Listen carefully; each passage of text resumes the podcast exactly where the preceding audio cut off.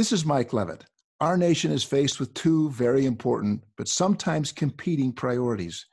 We have a duty to provide the best possible health care for every patient, but we must also remain competitive in a global marketplace. That's what value based care is all about. Our challenge is to create a uniquely American system of healthcare. Truly, we're in a race to make value work.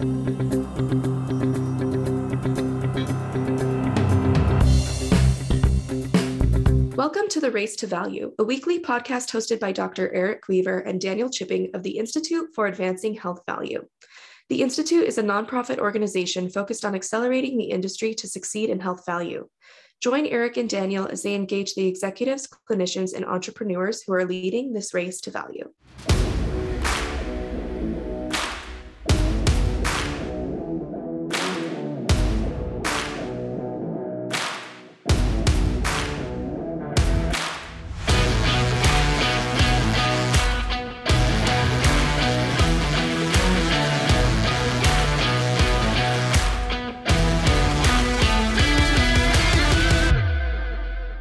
Race to Value listeners, this week we have Susan Dentzer, the president and chief executive officer of, of, America's Physician Groups, the organization of more than 335 physician practices that provide patient centered, coordinated, and integrated care for patients while being accountable for cost and quality. APG members provide care to nearly 90 million patients nationwide. And Susan is one of the most respected health policy thought leaders in the country. She's a frequent speaker and commentator on television and radio. She's been on PBS and NPR. She's been an author of commentaries and analyses and print publications such as Modern Healthcare, New England Journal of Medicine, the Annals of Internal Medicine. She's also the editor and lead author of the book Healthcare Without Walls: A Roadmap to Reinventing U.S. Healthcare. Dan, I I could just go on and on. Susan is wow, she's a very accomplished leader in the value movement. And we're so grateful to have her, you know, doing what she does on behalf of our industry and, and helping us transform it. Definitely, Eric. And our listeners are lucky to have her on our show today. I really enjoyed this conversation. Just to add to some of the things that you mentioned, she was the senior policy fellow for the Robert J. Margolis Center for Health Policy at Duke University. She's also been an editor in chief of the policy journal Health Affairs. We had a great conversation today. If you're interested in learning more about or understanding about primary care as a backbone of the the transformation movement, learning more about the ACO REACH model and, and capitation. We had some fantastic policy conversation today. And you know what really impressed me is she's just practical and insightful commentary that's just uh, that just makes a lot of sense when you hear it. So again, happy to have Susan on the show today. Well, I am too, Daniel. And before I hand it off to Susan, I just wanted to remind you all, Race to Value listeners, we appreciate your support please go to Apple Podcast. We would love a five star rating and a review. Go to our web- website, subscribe to our newsletter, and we appreciate all of you for taking the time to really understand and lead in this race to value. So, without further ado, let's go ahead and hear from Susan Dentzer, President and CEO of APG, as she joins us this week on the podcast. Susan, welcome to the Race to Value. It's so great to have you on this week. It's wonderful to be with you. Thanks so much for having me. Well, Susan, let's start our conversation today by talking about how our nation's healthcare system is accelerating its movement to value and how APG is playing a lead role in this seismic shift. After years of experimenting, cajoling, and incentives, value based payment models, those tied to patient outcomes and spending targets, seem to be gaining traction. According to the Healthcare Payment Learning Action Network annual measurement of participation of APM, slightly more than 60% of healthcare payments in 2020 included some form of quality and value component, and that's up from 53% in 2017 and 11% in 2012. Similarly, 49% of practices according to the American Academy of Family Physicians in their 2022 value based care survey, said that they're participating in some form of value based payment, and 18% are developing the capabilities to do so. But despite all this traction, it seems like things are really moving at a glacial pace right now in value. Just a few weeks ago, MGMA released a highly representative recent survey that showed that only a small fraction of total revenue of primary and specialty practices are tied to value based contracts. And that's consistent with most of the research done by the Healthcare Payment Learning Action Network, which their data shows that $1 out of every $3 paid by payers is covered under advanced APMs. And after more than a decade of the Innovation Center being formed and trying to accelerate the deployment of value based payment, and two decades of employers asking their TPAs to implement real risk contracts with providers, we're far from critical mass. So I just wanted to ask you you know, can you provide your perspective on the pace of the value movement and what is APG doing to support innovative healthcare providers that are successfully delivering improved patient care at lower cost through these budget-based prospective payment models? Obviously, very important questions. And I think, Eric, you've very accurately summed up the state that we're in which is really to, to boil it down have we made a lot of progress in the move to value over the last decade plus? Yes. Have we gotten anywhere near as far as we need to? No. It's really that simple. I think that uh, by and large, what we're seeing is the entrenchment of the payment modality that we've had in place primarily in US healthcare for decades, which is volume based care, fee for service care, works so well to provide a strong financial basis for so much of US healthcare that it is extremely difficult to erect any very different edifice and really change the incentive structure in US healthcare when so much has been built up around it. It really has been, if you try to cast this as a positive, you would say the basis of fee for service as the as the structural basis of the US healthcare system has been phenomenally explosively effective in creating a huge edifice of healthcare that is primarily organized around first of all treating people when they're sick not so much preventing that sickness because we never managed to construct a way that prevention really paid for itself in any meaningful way. And by paid for itself, I mean simply had some financial incentives attached to it, right? We we kind of did the opposite. We built a system that only incentivizes doing things for people who are sick. And it just turns out that that was an extremely effective way to build a large system. And again, to take the positive aspects of this, there are so many strengths in the US healthcare system that did come about through this edifice of fee for service payment that we built. It's just that what we learned was two things. A, it's not enough. We really need to do much, much more to preserve the health of individuals and delay, if not prevent, illness. That's much better for individuals. It's much better for society even if it costs money, which it does, as we know, prevention does cost money.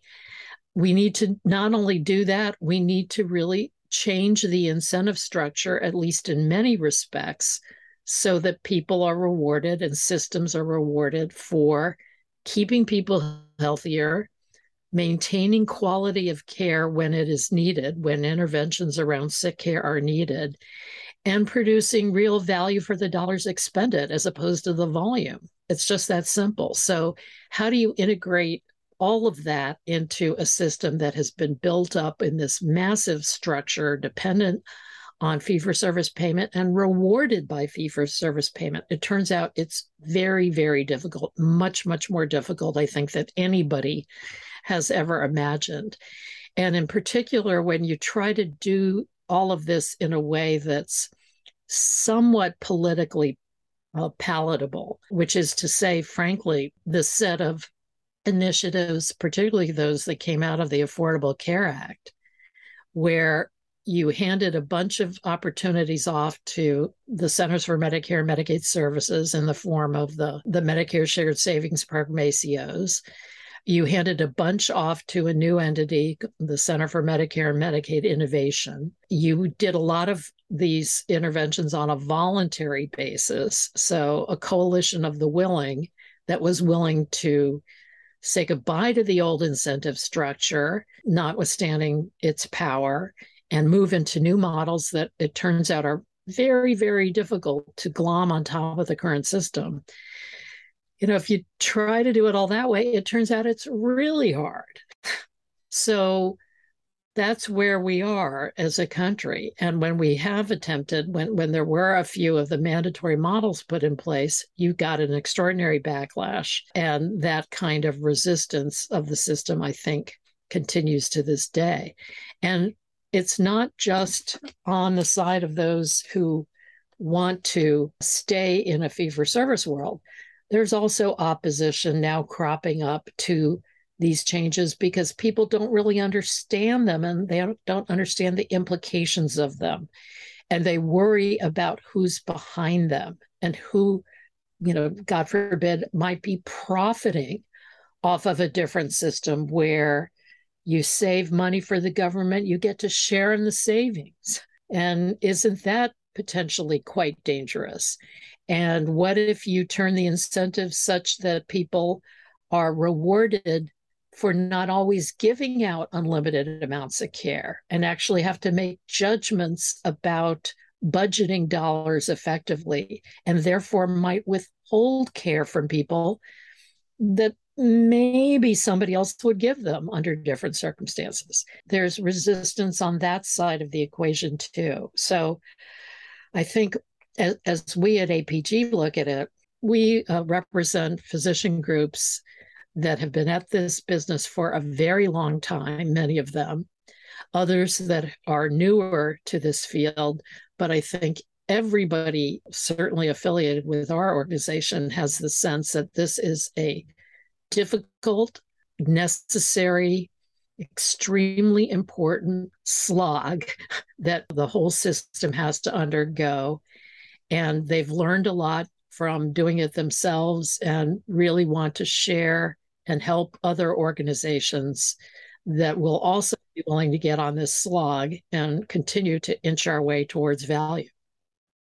Susan, I really love the pictures you're painting for us. And and the overview that you've given to us. And I, I can't help but agree, you know, value-based care is so valuable for the nation.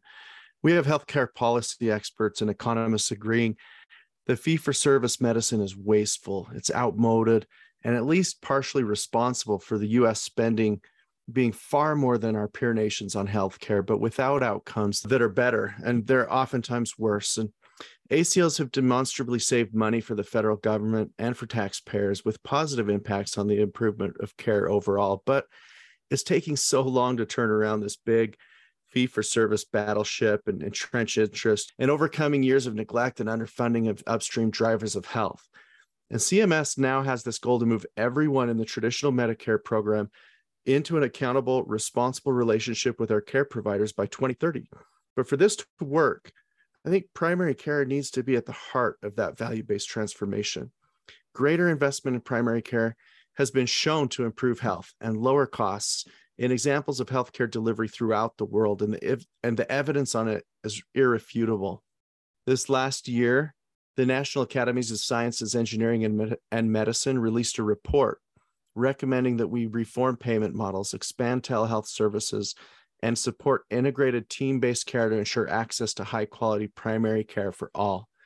Given that primary care is the only component of healthcare where we see increasing the investment and supply of healthcare providers actually results in better population health and more equitable outcomes.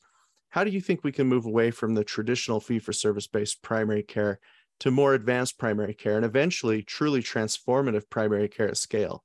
And what are the APG practice members doing in partnership with your organization to create a national standard for patient centered, coordinated, and integrated primary care for patients that's accountable for cost and quality? Well, one of the other signal lack of achievements of the US healthcare system, I guess one would say, is the degree to which we have systematically undervalued primary care, particularly relative to other nations.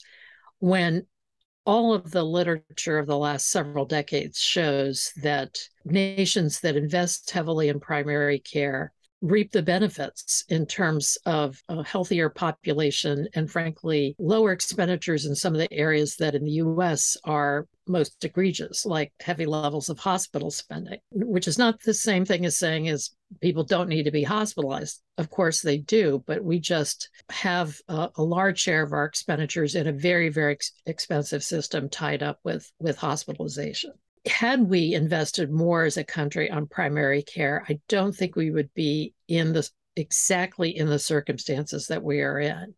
And as we know, a fraction of every healthcare dollar is devoted to primary care in this country. And that is partly due to the fact that, again, it, it ties back somewhat to the payment system. Not only do we pay on a fee for service basis, our payment structure was largely hijacked by proceduralists and specialists a number of years ago and has tended to reward procedures and specialty care as over and against primary care. And we see that systematically, both in terms of the units of payment, the, the levels of paid for units of care and primary care, overall compensation and salaries of primary care practitioners, et cetera. So, what do we do? Public policy has attempted on a couple of occasions to address this issue. Some people, besides me, will recall that one of the features of the proposed uh, Clinton era healthcare reforms under President Bill Clinton was that there was going to be a very substantial increase in primary care payment. And that it, this was to be proposed in law, which means to say, of course, that there would have been, have the have those initiatives been successful, up to a 50% increase in payment for primary care within Medicare. Now, mind you, this was back in the day where people really still were mostly talking about the fee for service system. So you can imagine what would have happened if fee for service payment for primary care had bumped up to that degree. And if some other changes had been made, you know, things around who, who we train in this country, uh, residency slots. Let's say that there had also been an active decision to build a, a broader primary care workforce, to pull in more uh, and my nurse friends hate this phrase non-physician providers. The only kinds of providers should be physicians and everybody else is a non-physician. But if you think about if that advanced practice nursing not to mention regular nursing and even physician assistants uh, it's just so clear that so much of the work of primary care can be done by others than physicians. Even if you have physicians captaining teams you can build out those teams with many other types of healthcare professionals and non professionals who can augment the capabilities that uh, primary care physicians deliver. And so, had we done all of that, had we sent financial signals years ago that we really valued primary care, we would be in a different position. Okay, so we didn't do that public policy never stepped into really to grappling uh, in a very large way with this problem. So now what do we have? We've had a clear recognition over the last decade plus that we need to build up the primary care structure. We developed a, a number of innovation models that were designed to do that the patient centered medical home, the notion of team based care. Again, most of it has been voluntary. It's been difficult to get it done on a multi payer basis. Even the experiments within the Medicare program, there have been a couple of attempts, as, as you know, to, to make those multi payer experiments, but they've gotten relatively small participation on the commercial payment side. So we've made a little bit of progress, but not a ton. And one of the more interesting things I think is that to practice sort of state of the art primary care versus the way much of primary care in this country has been structured. You think of the tools that are needed today to really provide first rate care. It's, for example, being able to provide 24 7 access. You think about what happened in England, where years ago, the National Health Service uh, decided that people needed round the clock access to primary care providers.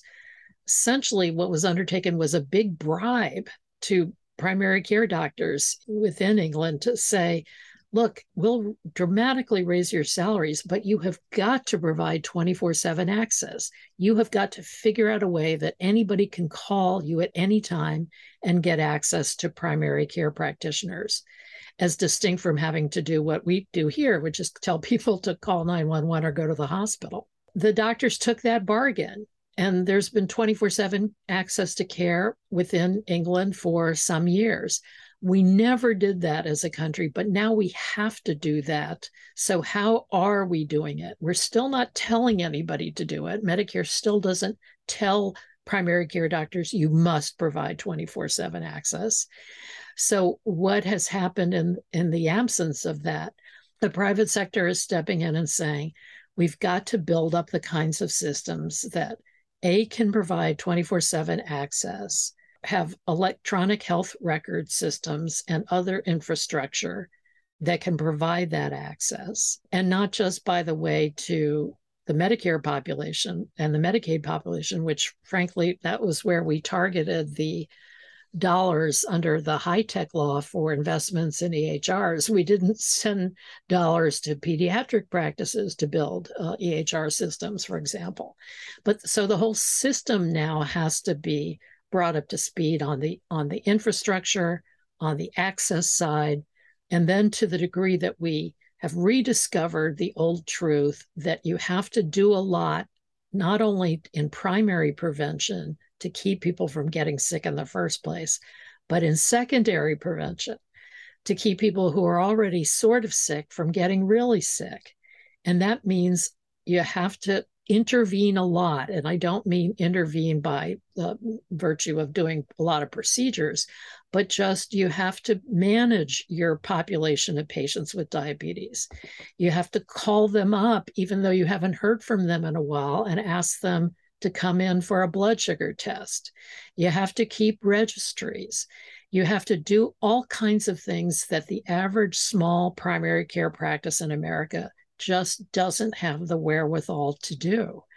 And that means investment.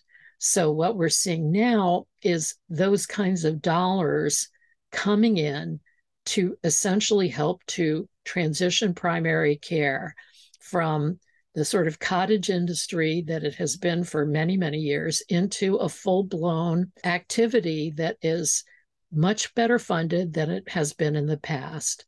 And that in the in the context of value-based payment arrangements particularly uh, endows practices and practice groups with the ability to take on risk. Because if you're going to take on risk which means you know you're prepared to guarantee that you're going to provide care within a certain envelope. This is obviously in the case of full blown capitation. You're going to accept a budget for caring for a group of patients, and you're going to bring that care expenditure in within that budget. And ideally, you're going to even do a little bit better than the projected budget and get some savings out of it but you might not get the savings out of it and you might not be able to bring care within the projected budget. So you might lose money and if you lose money you've got to have the wherewithal to make up the difference and stay in business. So you got to be a little bit like an insurance company if not a lot like an insurance company in taking on risk. And not many physician practices in the country are really in a position to do that by themselves what's the alternative? They either go and become employed by hospitals, and many have done that. And then they find out whether the hospitals are really serious about reducing hospitalization or not, or whether they're really buying physician practices so they can maximize referrals into the hospitals.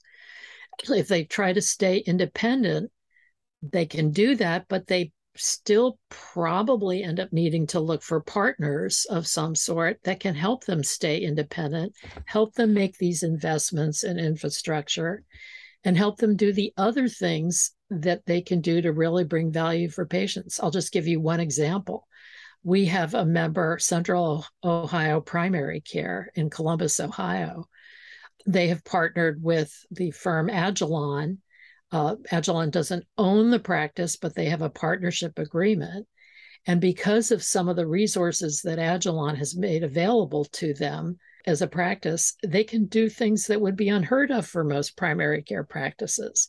They have nurses and nurse practitioners stationed in most of the hospitals in Columbus, Ohio, so that if a patient of Central Ohio Primary Care shows up unexpectedly in the ED, immediately a nurse from Central Ohio Primary Care meets with that patient, undertakes an assessment to see whether the patient really needs to get be in the ED or be hospitalized.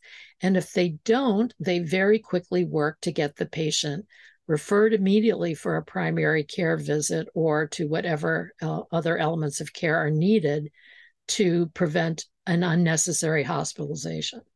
If the person does need to be hospitalized, there's a, a uh, advanced practice nurse also paid for by Central Ohio Primary Care there at the hospital to shadow the hospitalist and make sure that the Central Ohio Primary Care patient is well taken care of, can be discharged as soon as is possible, has all kinds of aspects of post hospitalization care already lined up so that a, a readmission is avoided, et cetera, et cetera. These are things that are unheard of in the average small primary care practice. But it's part and parcel of, as I was saying earlier, this sort of full throated capability of primary care to really step in and manage the care needs of patients in a way that we really haven't expected primary care to do.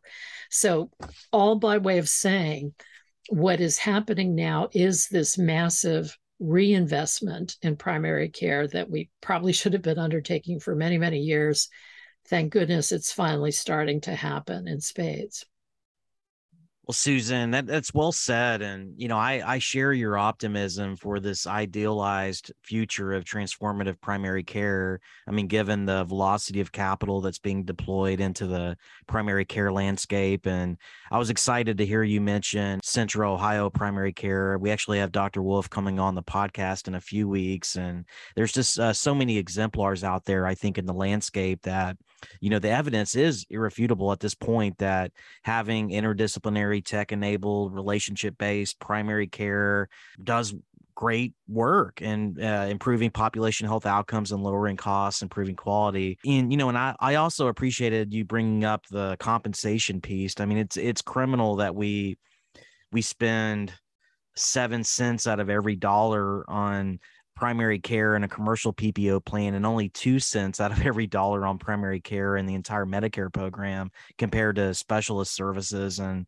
it's just a, a stark imbalance that I think we do need to address. And, you know, I, I see a lot of what's happening in the value movement where there's there's now uh, a sense of hope that a lot of these primary care physicians by transitioning towards a more value based approach to delivering care can actually have a more readily assured pathway to financial viability and you know that uh, is being conceptualized by a lot of what's going on uh, with CMMI and what they're doing with uh, advanced APMs you know I, I'm really interested in getting your perspective as one of the nation's most respected health policy leaders on maybe some of the specifics APG is addressing in your advocacy work in terms of strengthening alternative payment models.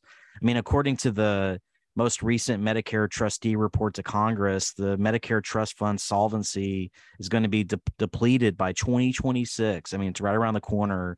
And by encouraging more providers to enter into APMs, legislators could foreseeably avoid that fate. And APG supports the concept of MIPS value pathways to drive development of competencies for risks for success and risk-based contracts, which can ultimately scale advanced APM adoption. And I know your uh, association's been very vocal about seeing incentive payments continue for QPP participants that are a part of advanced APM models since this annual 5% bonus expires in 2022 and can be only can only be renewed with legislation. And you know House Democrats last year introduced the Value in Healthcare Act in July of 2021 to extend the incentive program while also making some very important changes to the MSSP.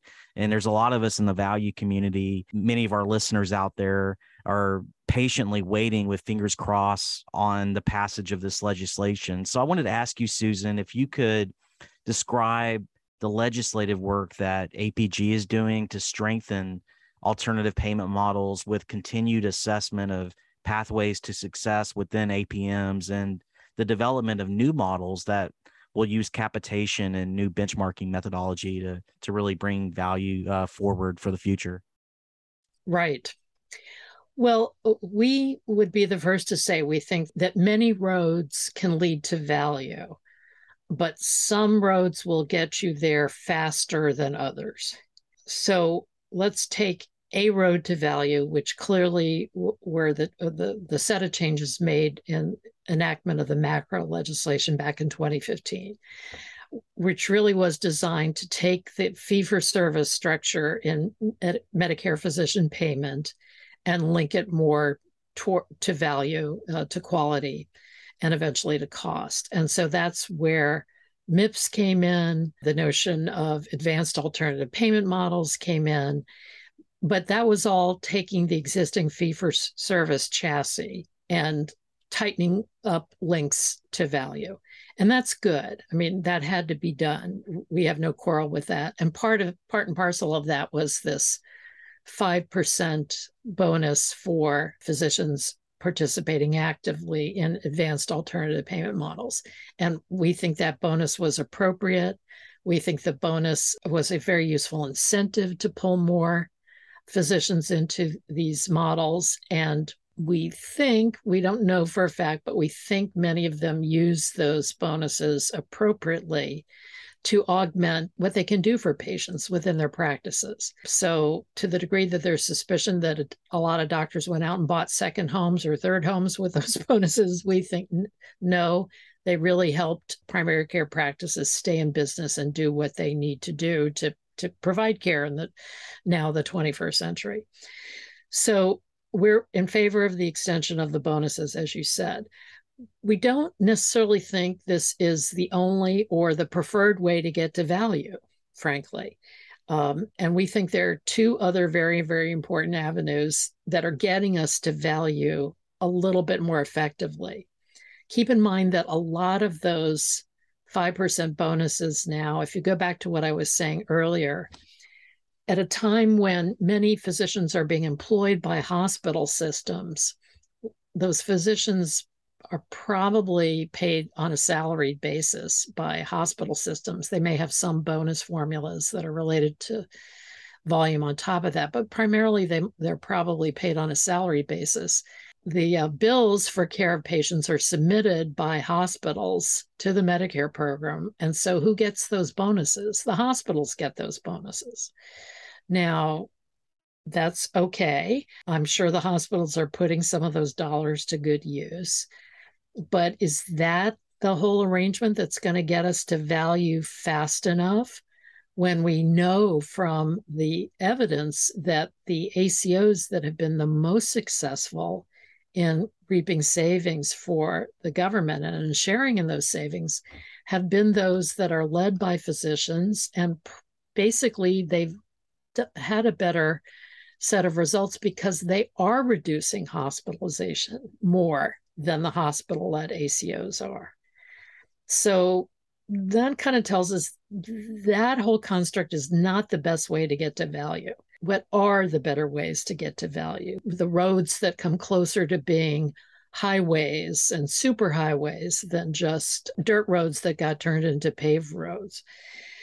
I think that our groups universally believe that the evidence exists that if, first of all, physician groups in particular, or medical groups that are taking on risk and full risk, have a better track record in achieving high quality care and cost effective care for patients. And we are assembling a lot of our own data now in the interest of demonstrating that. But we believe there is already a lot of evidence that if you're a physician practice, let's say even if you're in a relationship with a say a Medicare Advantage insurance plan, if the risk for the care of the patients is fully delegated to you as an organization, as opposed to, say, a Medicare Advantage plan paying you as a physician group on a fee for service basis for care, the results are better. The savings are greater, the quality of care is higher, et cetera. We, there already is some evidence of this. If you look at some of the work done by the Integrated Healthcare Association in California, we can see that already that the fully delegated groups that have fully delegated risk are producing better results for patients and are essentially providing this true accountable care for patients because they are accountable. They're on the hook for both the costs and the quality of the care. So we think that's a more effective route. If you don't like medicare advantage there are innovations within the, the traditional medicare program Let's take, for example, direct contracting and what is now called the ACO REACH program, which is again essentially capitation. Organizations taking on risk for the care of patients, having to meet spending within predetermined benchmarks, or actually, of course, lower than the predetermined benchmarks, ideally, and also achieving quality parameters that have been uh, set forth in these programs. We think the ACO REACH is still a relatively new program. It was, of course, direct contracting and now has been renamed ACO REACH. That's a new enough program that we're going to have to wait and see uh, what the final evaluation results show. But our uh, member organizations who are in those models believe that they're already achieving very, very positive results. A, because they are being paid in this different way. They are accepting, they're taking on the risk of the care for patients. And B, because they are able to put in place, because they have the resources to do it, some of the kinds of interventions I was talking about earlier, some of the capabilities for patients, and more.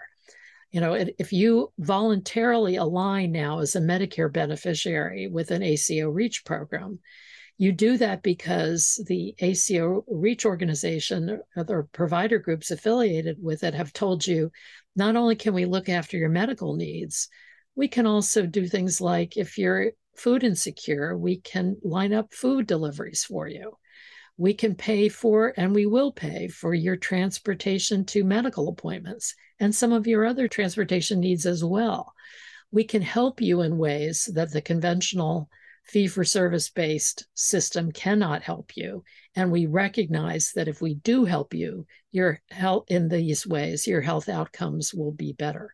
So I think if we take those kinds of avenues of getting to value, we see that they are going to produce faster and better results. And I think that in the end, as as I go as I say, we want to see that 5% AAPM bonus continued, but it's not because we believe that's the be all and end all. We think these other routes to value are probably even more important. And certainly the experience of our groups would attest to that. Susan, I really appreciate the the delving into the ACO Reach program, and I want to talk a little bit more about that with you. We know it's a strong area of emphasis, you know, in the industry and, and at APG. And it's so important that helping organizations prepare for the initiation of this new CMMI payment model. And, and I want to bring up some work that you're doing with the ACO Reach Coalition, which is giving organizations who are participating in this new direct contracting model an opportunity to exchange information and share best practices. As defined by CMS, the purpose of the new ACO Reach model is to improve the quality of care for people with Medicare through better care coordination reaching and connecting healthcare providers and beneficiaries, including those beneficiaries who are underserved. And let's focus on this uh, underserved piece for a minute because the focus on model participants to develop and implement a robust health equity plan that identifies underserved communities and implements initiatives to reduce disparities within their beneficiary populations. It's really a huge leap forward in the value movement. The government's initial focus with value based care was on improving the quality of care. And now that the industry has become more comfortable with that, the focus is shifting to achieving health equity. And how is APG supporting its members as they find a way to provide the same level of care to all patients, regardless of socioeconomic and other factors? Do you think the equity tenets of ACO REACH will expand into other value based programs as well? Well, we certainly hope so. And from what we hear, uh, for example, even thinking in terms of programs outside the purview of the Innovation Center at CMS, I'm thinking about the Medicare Shared Savings Program, which of course was embedded into the ACA and is therefore a program under CMS as opposed to under the Innovation Center. But if you listen to what people say about as they talk about the future of, Medicare sh- Shared Savings, the MSSP program, they perceive uh, a desire for people to have primary care capitation within that program so that even if you don't capitate the entirety of the program, you at least would capitate the primary care providers, or at least the patients uh, cared for by primary care providers, so that you would hand, you know, let's put this in English, right? Every pri- primary care providers would take responsibility for the care of a, of a group of patients. They would get uh, per member per month payments to care for those patients. They would provide the care within that envelope, and therefore they don't they can use the money with within reasonable limits as they best judge those expenditures should be made to care for those patients. So if they decide that they need to have primary care teams with uh, behavioral health experts on them or behavioral health specialists on them or even just um, social workers or others to help deal with behavioral health needs. They've got the resources to spend the dollars that way to support the patients as opposed to saying wait a minute this is not my department. I'm just here to provide primary care and patients have got to go someplace else and somebody else has got to have responsibility for behavioral health they have the capacity to provide these holistic true holistic primary care for patients. And if people perceive that primary care capitation is a good idea for the Medicare Shared Savings Program, which many of them do, it's not in place yet, but they want it, then why would you not look back to the program that already has it, right? Which is ACO REACH, which provides the same opportunity for, for primary care. And I think as we look at it, being able to adopt these strategies across the board in the Medicare program is extremely important. First of all, if you're truly going to get to the CMS goal of having everybody in the traditional uh, Medicare program in an accountable care relationship with providers by 2030, you're not going to get there through the current crop of ACOs. You're just not. You're going to have to get there through something that looks a whole lot, a whole lot more like either primary care capitation in MSSP or the direct contracting ACO REACH type of a model.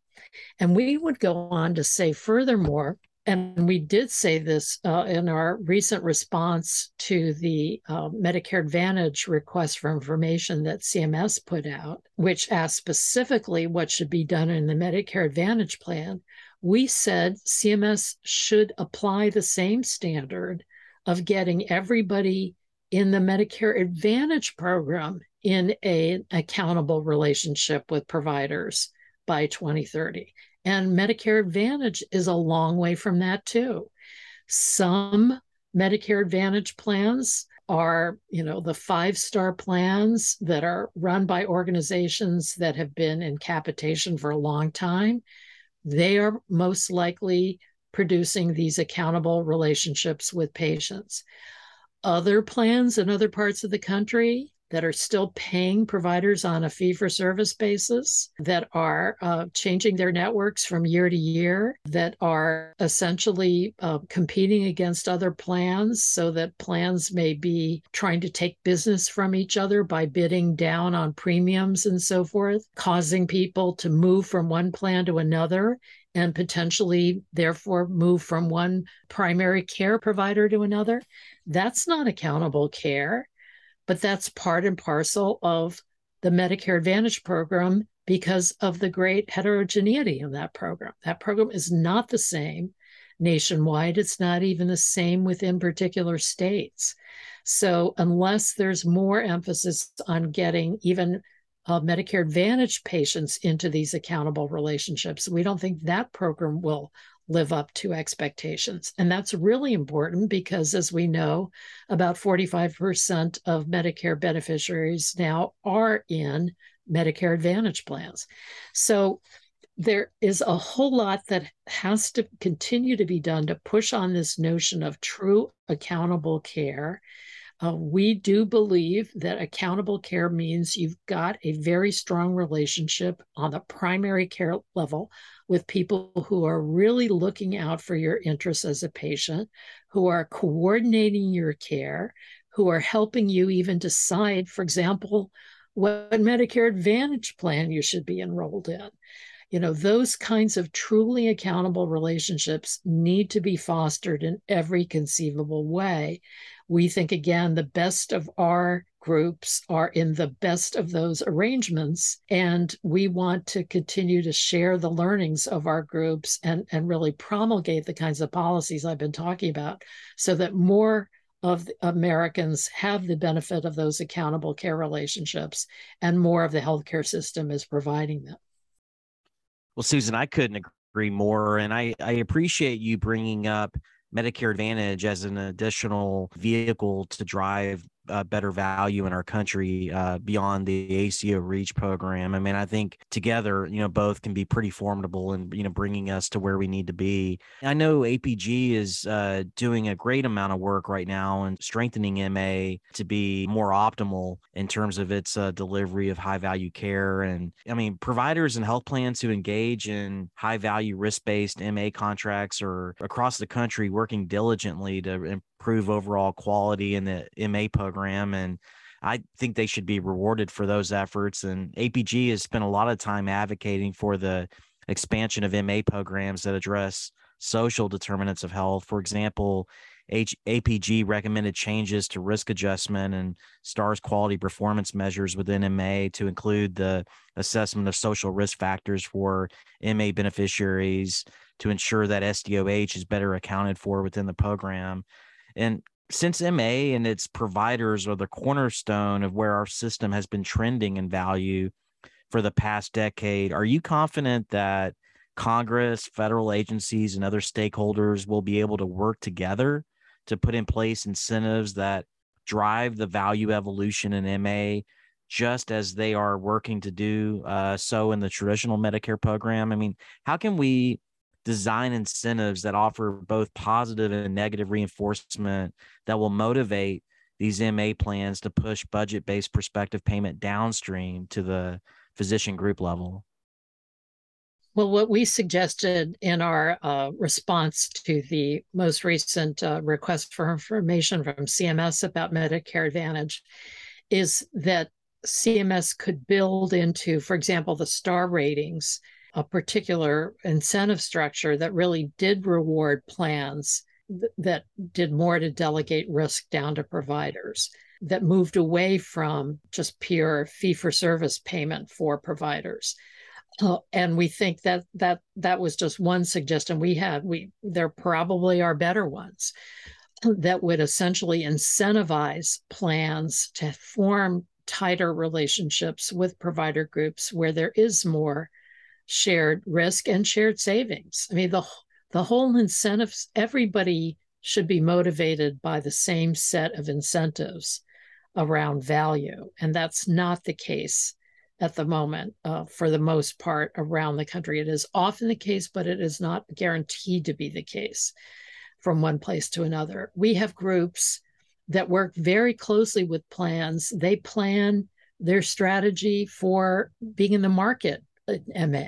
They coordinate efforts to devise the benefit structure to meet the needs of the kinds of patients that they want to uh, draw into their their programs, both on the plan side as well as uh, with within the health system.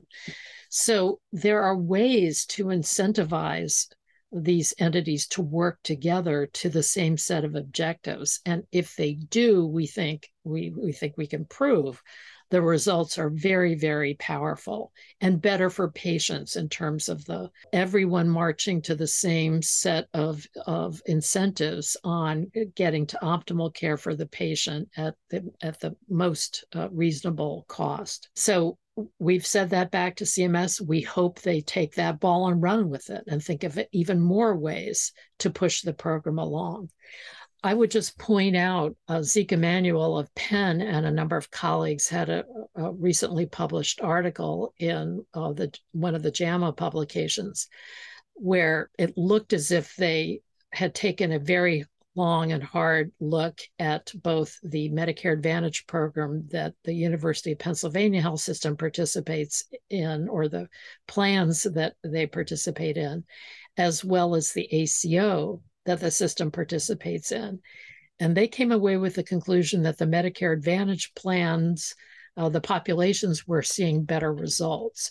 And they hinted strongly that that's because in the ACO context, uh, with the hospital system essentially running the ACO, there isn't enough incentive to keep people out of hospitals that there is when it's in the hands of a Medicare Advantage plan and and yet the quality metrics were maintained. So it's not as if people who needed to be in the hospital were being kept out of the hospital. It's that avoidable hospitalizations were indeed being avoided.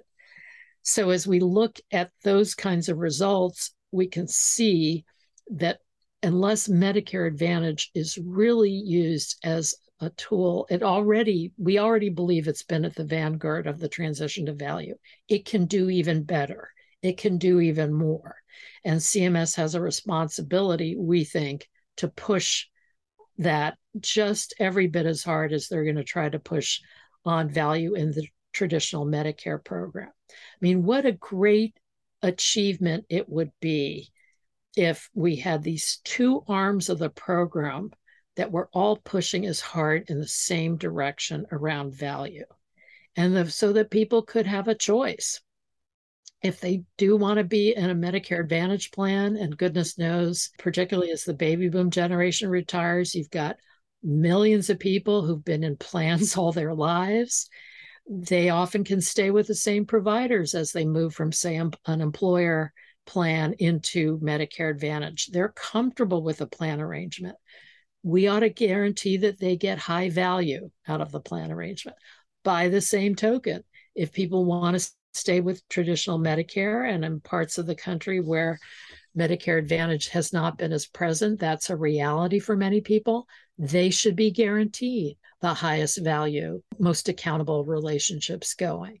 So I don't think it's impossible for uh, this great country to achieve those goals. We just have got to step up the game uh, in both of those arenas Medicare Advantage as well as traditional Medicare.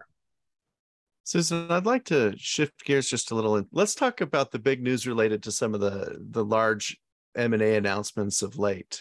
We've got CVS Health. They've reached a deal to acquire in-home healthcare company Signify Health for about $8 billion. And this acquisition would build on their growing healthcare services by leveraging Signify's capabilities in virtual and in-person visits and its use of technology and analytics to power its service. And the deal comes as competitors from Amazon to Walgreens are moving further into, into the value based care arena. We've also heard about the recent Amazon announcement in July that it was acquiring One Medical, a membership-based chain of boutique doctors' offices for about 3.9 billion. In addition, Walgreens is building hundreds of doctor offices next to its drugstores through a partnership with Village MD, a primary care company that it acquired a majority stake in. I think we can agree the verdict is out as to whether these big corporate retail mega giants can meaningfully impact healthcare costs, in addition to transforming both quality and patient experience. But What is your take on the recent M&A activity? Will this investment of capital bring about a tipping point for primary care innovation and healthcare consumerism so that we can slay the bloated healthcare leviathan once and for all?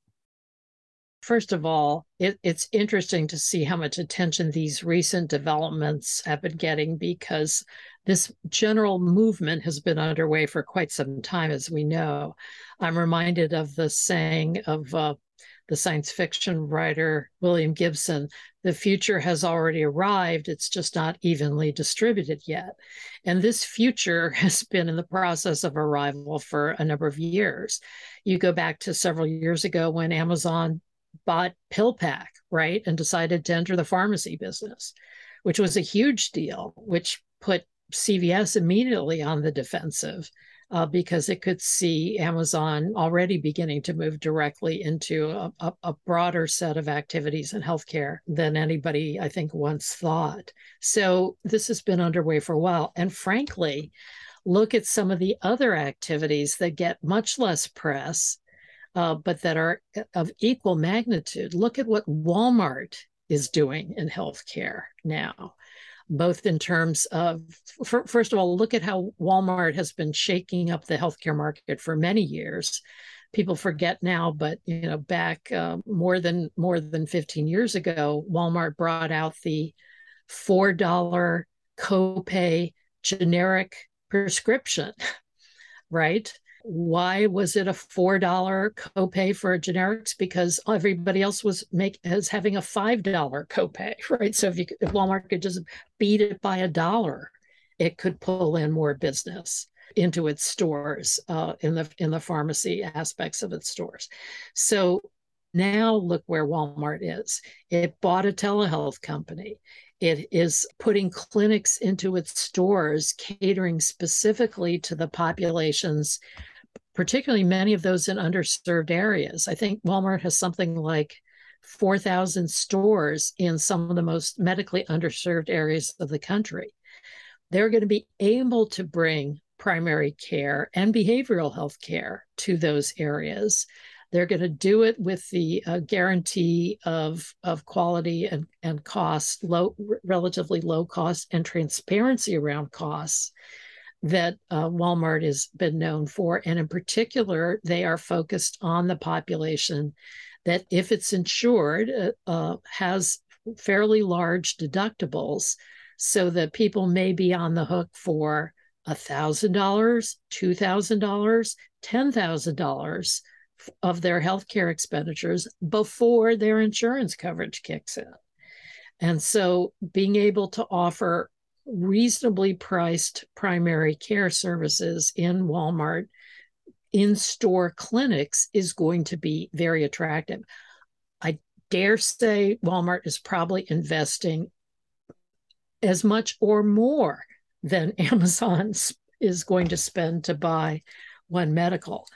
One Medical is a, you know, is is a really wonderful organization. Uh, they own Iora Health, which is a member of ours. We're very proud of the work that Iora has done and One Medical will do. But, you know, they've got what I think 800,000 patients or something. It's about the size of the population of Seattle. So it's important, it's interesting that this acquisition has been made. And clearly, in be, because simultaneously Amazon is closing up Amazon Care, which was a really interesting and exciting model, but one that obviously didn't get the traction that Amazon was hoping for as they tried to interest the employer purchaser market in basically buying these capabilities on behalf of, of employees. Amazon has decided, you know, it's harder it's harder to make a big wave in healthcare than you would have thought. And you can't you're you're going to have to do it off of uh, something that even has as uh, big or in this case small a presence nationally as one medical does. You're going to have to start to build out uh, based on some existing beachhead that has at least some identity in the marketplace that is not amazon so I think these are interesting models. When I've asked uh, groups of physicians about what they think eh, uh, the the whole impact will be of this. You know, do they believe that Amazon is going to take over the world of healthcare? No. Do they believe that Amazon is going to do things in healthcare that will force others to emulate it and adapt to it? Yes, because that's the effect that Amazon has had on retail and on much of the rest of uh, what what it has done. So I think we're going to see uh, more and more pressure on other providers in the healthcare system to provide 24 7 access, really great telehealth, home visits, uh, medication delivery by drone, you know, all kinds of things that the tech companies are able to bring to the market. Uh, that I don't think are going to enable the tech companies to take over healthcare, but they're going to force others, uh, the legacy players in healthcare, to adapt. Well, Susan, I'd love to explore further this tech based innovation and how that's going to lead us to uh, a promising future in value based care. And I thought as we wrap up our conversation today, we could talk about this reimagined healthcare system that actually anticipates individual needs and works to keep them healthy and delivers as much care as possible to them in their homes and workplaces and communities and in, in fully unleashes the potentiality of technology and predictive analytics. And you wrote about this in your book several years ago healthcare without walls a roadmap for reinventing us healthcare and it, it's been a few years now but i'm curious as to whether or not you're still confident that we will eventually embrace the vision of a more distributed healthcare system extending outside of traditional institutional settings. Is healthcare without walls the future of value based care delivery? And with this progression to tech enabled asset light care models supported by massively powerful primary care, telehealth, and remote patient monitoring, what will be the anticipated impacts on the healthcare workforce? big big questions but let's take the the first part of that which is is the future arriving or has it arrived in terms of uh, the movement of care outside of conventional institutional settings clearly yes and what we said in that report that book at the time was you know there there are all kinds of aspects of healthcare that are going to remain in institutional settings hospitals in particular, rehab places, et cetera. There's a lot of care that requires the laying on of hands, that requires people to be in the same place. Uh, if I get into a horrible traffic accident, I'm going to expect to be taken to a major trauma center. I will not expect a telehealth visit with a trauma surgeon right from my car. We know this. But there's a whole lot of the rest of healthcare that is about exchanges of information. And just as we have moved in almost every other aspect of our lives to exchanging information remotely and virtually, we can and we are doing that in healthcare. And so if you just take the technologies that are already extant and on the market, right? We've got telehealth and telemedicine. We've got uh, sophisticated software, including software with a medical purpose, so called SAMD. We've got data and information exchange. Uh, we've got clinical decision support systems. We have cognitive computing, machine learning, uh, remote monitoring equipment, uh, internet enabled health devices, mobile medical apps, wellness products, and now we throw in forms of information gathering, self administered lab tests, home COVID tests, all of these things that enable more remote, more distributed care. Um, and then we've got things like hospital at home, or as it is sometimes called, advanced care at home. The realization that we can take a lot of these technological innovations, put them together with the right personnel and the right other supplies and equipment, and actually take versions of hospitals into patients' homes and do that more cost effectively and also, frankly, produce better results for those patients. And that's proven than having them in conventional hospitals for a very large range of conditions that go beyond even the relatively lower acute uh, conditions that are normally hospitalized, like pneumonias. And you have organizations like Kaiser Permanente and Mayo and others now really pioneering in this notion of advanced care at home for patients who historically have been hospitalized as opposed to now hospitalized or provided this level of acute care at home. So it's happening. And I think, as some have observed, it's almost uh, a, a, bit like the analogy to say Airbnb. What did Airbnb do? Recognize that there's a lot of underutilized capacity in pay, in people's homes for other people to stay. And so Airbnb came up along and kind of enabled that capacity to be opened up and used in new ways. There's a lot of unused capacity, if you will, in patients' homes to care for people at home. And if you can bring the right set of personnel into home, you can create the technical ability to have meaningful real time exchanges uh, with sophisticated personnel in other locations who can be, in effect, monitoring the patient. You can bring in food, you can bring in all kinds of other things, and you can u- take that unused capacity in a patient's home and put that to use in the care of the patient.